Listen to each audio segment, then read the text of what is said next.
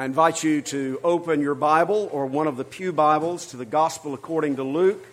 The reading will begin in chapter twenty-three.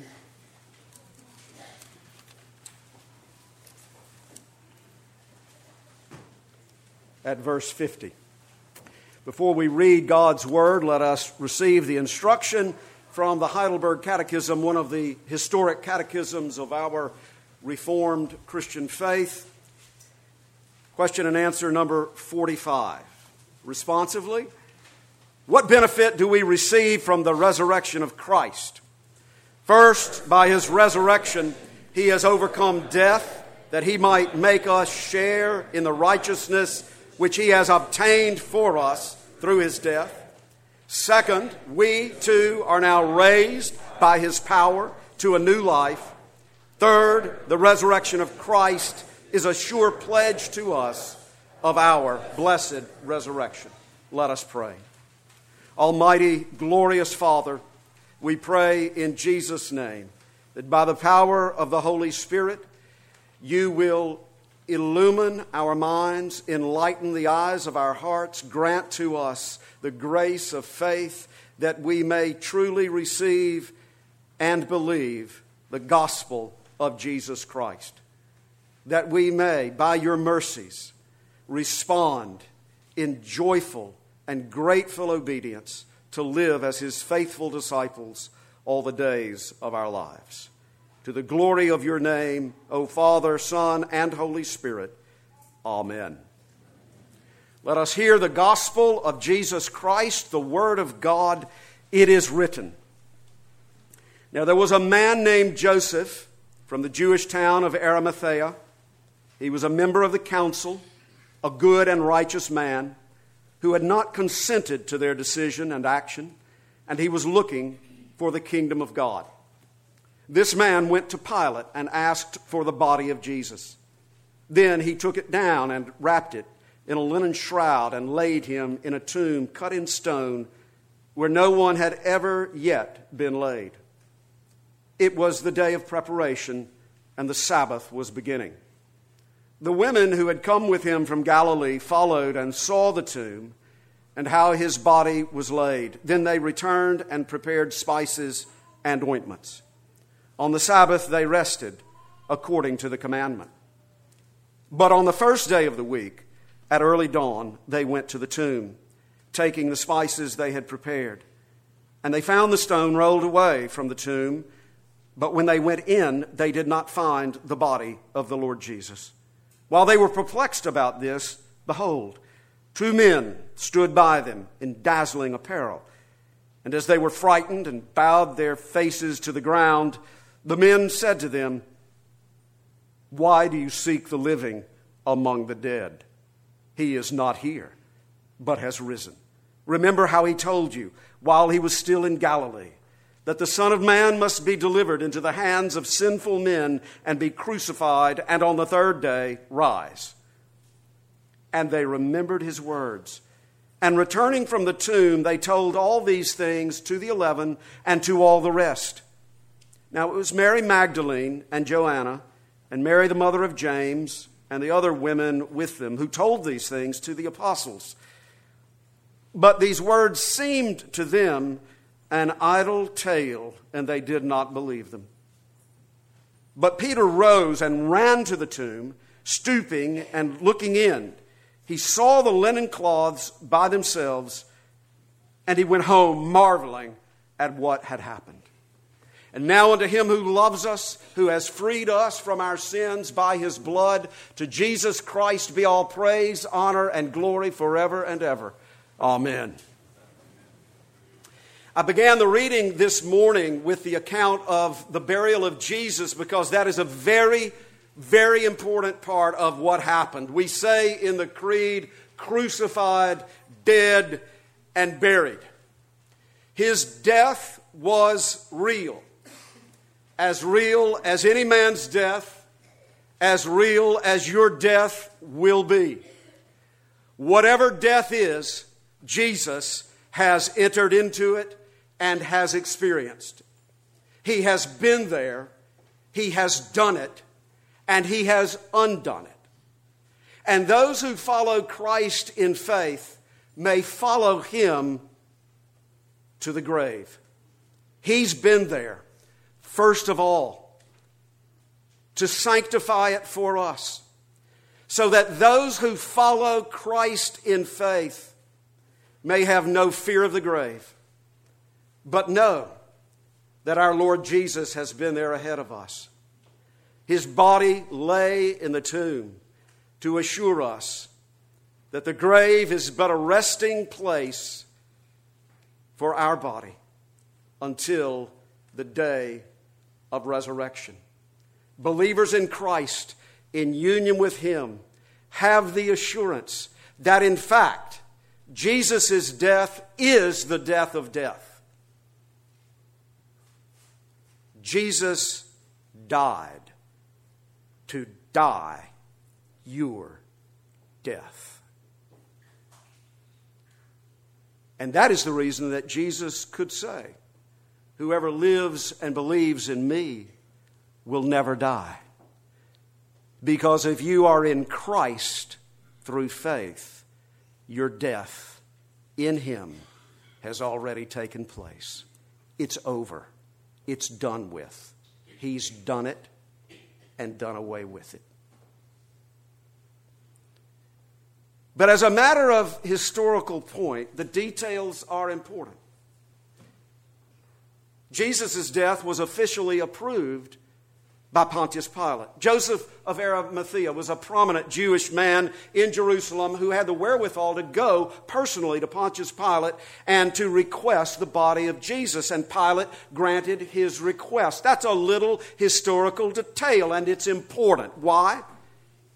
It's important because it proves that Pontius Pilate knew where Jesus was buried and that the Jewish leadership knew where Jesus was buried. It was no secret. Everybody knew that Jesus of Nazareth, that would-be Messiah, who had been crucified, whose death had been confirmed by the Roman soldiers, was buried in the unused tomb owned by Joseph of Arimathea. There was no confusion about where Jesus was buried. But when the women got there on the first day of the week, Sunday, which by the way is the reason that we worship on the Lord's Day, Sunday, the first day of the week, and every Sunday is Easter Sunday. When they got there on the first day of the week, Jesus' body was not in the tomb. The large stone had been rolled away. When they went in, they did not find the body of Jesus. While they were wondering what had happened, two men, says Luke, in dazzling apparel, stood by them. Now, this is Luke's very understated description of angels. Angels are messengers of God.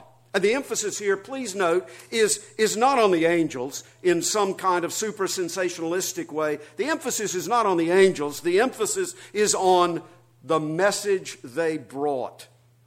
Just as the angels brought the message of Jesus' birth, unto you is born this day in the city of David a Savior, to the lowly shepherds, so the angels proclaimed the gospel of Jesus' resurrection to the lowly women. They do so first by way of a wonderful question. Why do you seek the living among the dead? Now, how would you answer that question? It's a great question. It's a logical question. It's a rational question, but it's a question that boggles the mind. Why do you seek the living among the dead? He is not here, but has risen. Remember how he told you while he was still in Galilee that the Son of Man must be delivered into the hands of sinful men and be crucified and on the third day rise. Then the women remembered. And everything had happened just as Jesus had said it would. Even this, Jesus' body was not in the tomb because he had risen from the dead just as he had told them that he would. But when the women went and told this to the eleven remaining apostles, the men didn't believe them. These words, says Luke, these words seemed to them an idle tale. Now this verse, another little detail, about the men not believing the women?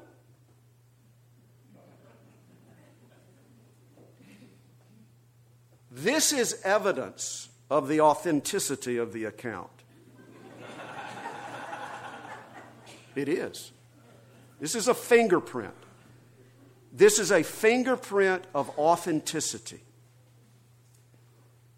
You think about it.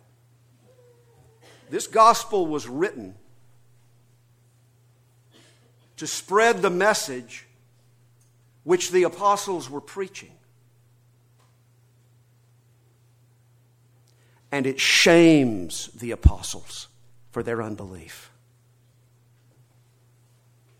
It shows that the women were right. The women were right. The women were right, and they should have listened to the women, should have believed them in the first place. That's an embarrassing detail. That's an embarrassing detail, which Luke lays out there for all the world to see. And that's not something that a first century man would make up and put into his historical account if it were not true. You don't make that up. But it was true. And it is an important point because it shows us that the apostles themselves had to be convinced that Jesus had been raised from the dead. They did not accept hearsay from the women. They were not caught up in some kind of group cult hysterical delusion. They were not gullible.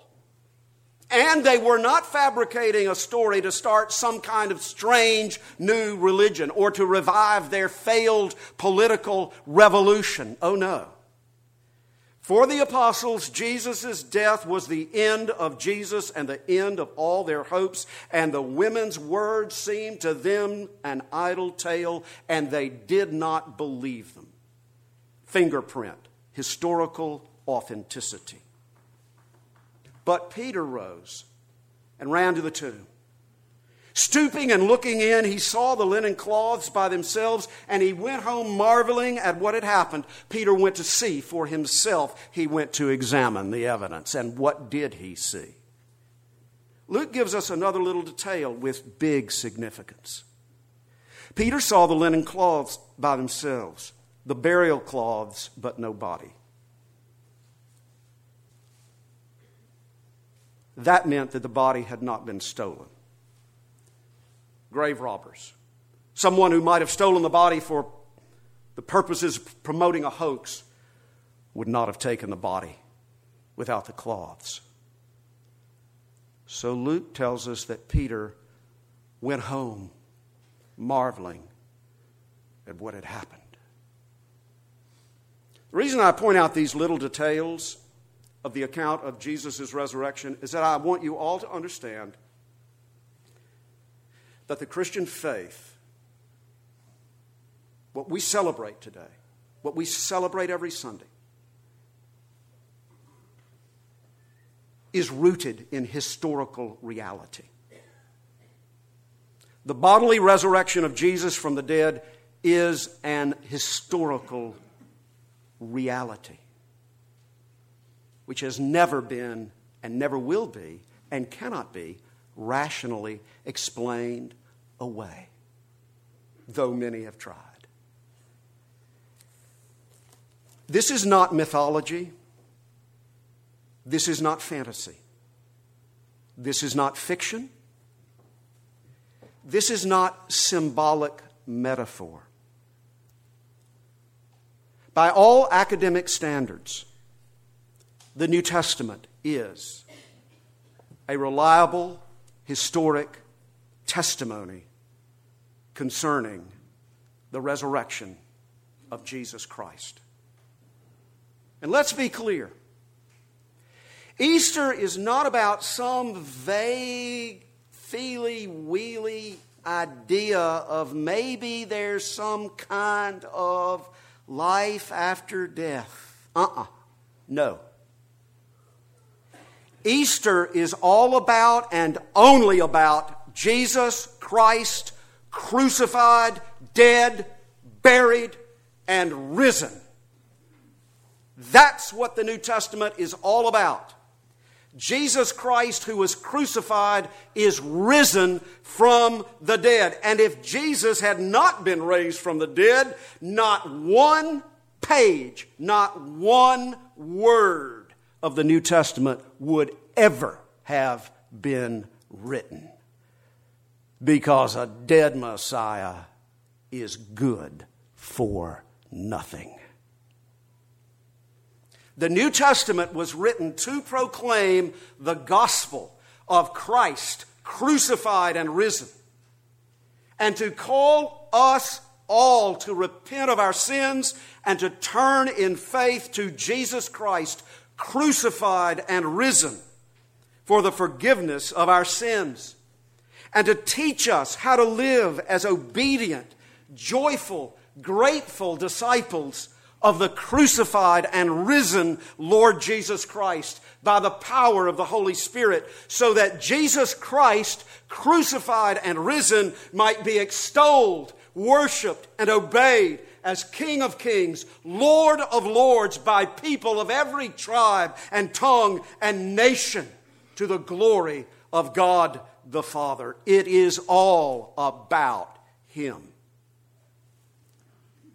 In the opening verses of his letter to the Romans, the Apostle Paul wrote that Jesus Christ, quote, was declared to be the Son of God in power, according to the Spirit of holiness, by his resurrection from the dead.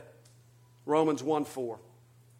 That means that the resurrection of Jesus vindicates and validates him as the Son of God.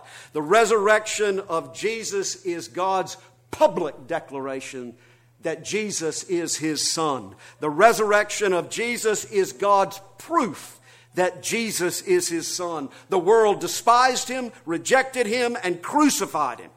And it was not only the natural human powers of this world which were aligned against Him, but also the supernatural powers of darkness, the devil and all his minions, the curse of sin, the power of death. Every hateful thing in this world, visible and invisible, piled itself upon Jesus in order to destroy him utterly and do away with him forever, crucified, dead, and buried. But on the third day, he rose again from the dead. That means that all the powers of death and destruction, all the demonic powers of spiritual evil had no ultimate power over him. They could not hold him. He was and is more powerful than all the evil in the world. He was and is more powerful than death itself. When the Apostle John had his vision of heaven, his vision of Jesus Christ, and saw Jesus Christ revealed in His heavenly glory, John heard Him say, "I am the first and the last and the living one. I died, and behold, I am alive forevermore, and I have the keys of death and Hades." Do you know anyone who has the keys of death and hell, who can unlock it and let you out? The resurrection of Jesus Christ vindicates and validates who He is. And that is the reason that the Apostle Peter proclaimed, "There is salvation in no one else, for there is no other name under heaven given among men by which we must be saved." The resurrection of Jesus not only vindicates who He is, but also validates what He has done for us. The Scripture says, Romans four twenty-five, "He, Jesus, was delivered up," crucified, "for our trespasses, and raised for our justification." That means the fact that Jesus was raised from the dead proves that He actually and effectively, if you will, successfully atoned for the sins of His people. If his sacrifice had not been effective, effective, if his sacrifice had not been accepted by God, then he would have died under the power of sin. And he would have remained under the power of sin, under the curse of death. And a dead Savior is no Savior at all.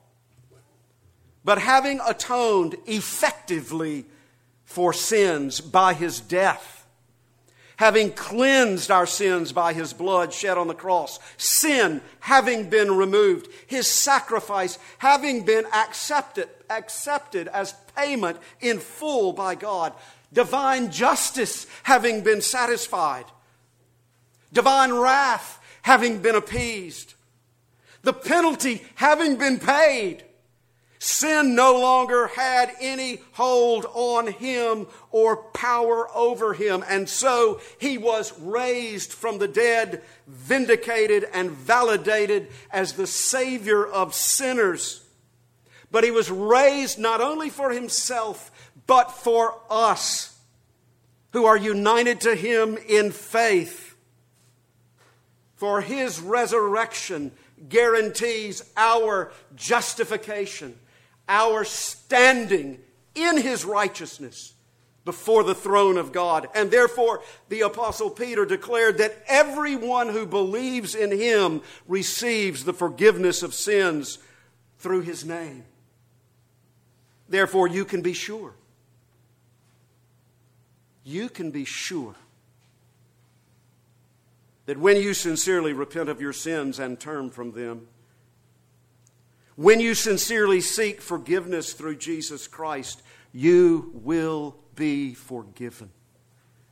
Because the full penalty for your sins has been paid by Christ in his death on the cross, and Christ's resurrection from the dead is the proof and guarantee and public declaration that God has accepted his payment on your behalf. And so the scripture says, Romans five one, therefore, since we have been justified by faith, we have peace with God through our Lord Jesus Christ. The resurrection of Jesus eternally secures our reconciliation with God and our justification, our right standing before God, because Christ in his resurrected righteousness is our righteousness. We stand in him. Think of all the precious promises that rest upon, depend upon, and flow from the resurrection of Jesus Christ. Now, on an Easter Sunday, a pastor might be tempted to preach every passage in the New Testament. But we don't have time for that. A few, though. A few. The sufferings of this present time are not worth comparing with the glory that is to be revealed to us. Romans eight eighteen. That's not an empty platitude. That is a revealed truth rooted in the reality of the resurrection of Jesus Christ. Those who share in Christ's sufferings in this world, those who deny themselves, take up their cross, die daily, and follow Christ, those who share in Christ's sufferings in this world will share in his glory in the world to come. That's guaranteed by his resurrection from the dead. And if, since, if, Since that eternal glory is our destiny, since believers in Christ have been predestined for that glory, then we can be sure, Romans eight twenty-eight, for those who love God, all things work together for good. Now, please understand that that favorite memory verse is rooted in the reality of Jesus' resurrection from the dead. It's based on his resurrection. It's not a little coffee mug motto that means that, you know, everything tends to work out for the best in this world. That's not what it means. That's not at all what it means. It means that all things, all things are under the sovereign power of Him who raised Jesus from the dead. And therefore, those who love God through faith in Jesus Christ can be sure, sure, that the same sovereign power which raised Jesus from the dead is working all things together to bring Christ's redeemed people into the fullness and perfection and glory of their eternal salvation. And so the Apostle Paul could conclude that great eighth chapter of Romans by saying and speaking for all Christian believers, and if you are in Christ by faith, you can say this: I am sure that neither death nor life, nor things present, nor things to come, nor anything else in all creation will be able to separate us from the love of God in Christ Jesus our Lord. How do we know that that is true? How do we know that nothing, nothing, not even a terrible tyrant, not even a demonic power, not even death itself can separate us from the love of God in Christ Jesus our Lord? We know that that is true because Jesus Christ, by His resurrection from the dead, has already conquered anything and everything that would separate us from the love of God. And it is this truth rooted in the reality of Jesus' resurrection, which by the power of the Holy Spirit raises us up out of spiritual death to live a new life even now as the citizens of heaven. Think of, think of the things that Jesus Himself said. I am the way and the truth and the life. No one comes to the Father except through me.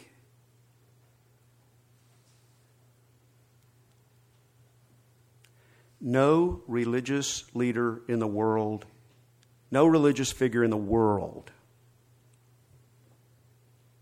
has ever said anything like that. And no religious figure in the history of the world has ever been resurrected except Jesus Christ. His resurrection validates His word. Jesus said, I am the resurrection and the life. Whoever believes in me, though he die, yet shall he live. And everyone who lives and believes in me shall never die.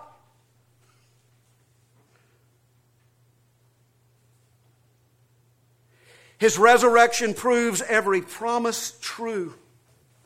You can trust Him. You can trust Him with your life. You can trust Him with your death. You can trust Him with your eternal destiny. Are you trusting Him with it all? Because ultimately, it all will be laid before Him.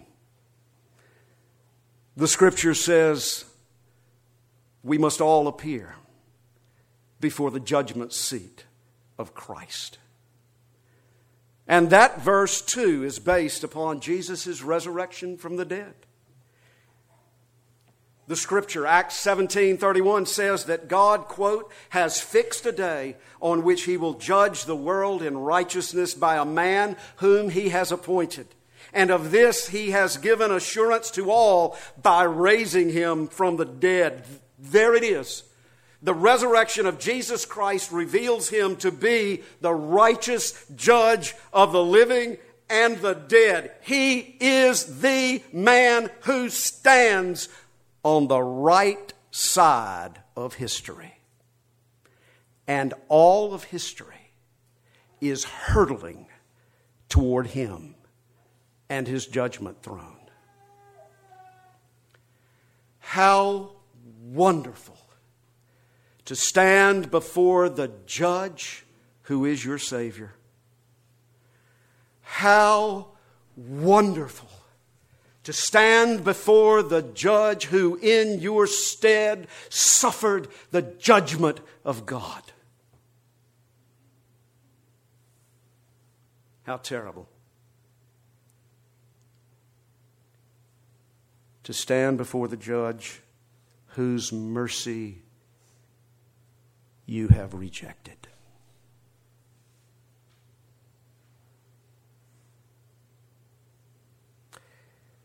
He will cast the wicked who would not receive his mercy, who would not receive his grace, into everlasting destruction, away in the everlasting fire, away from the presence of the Lord.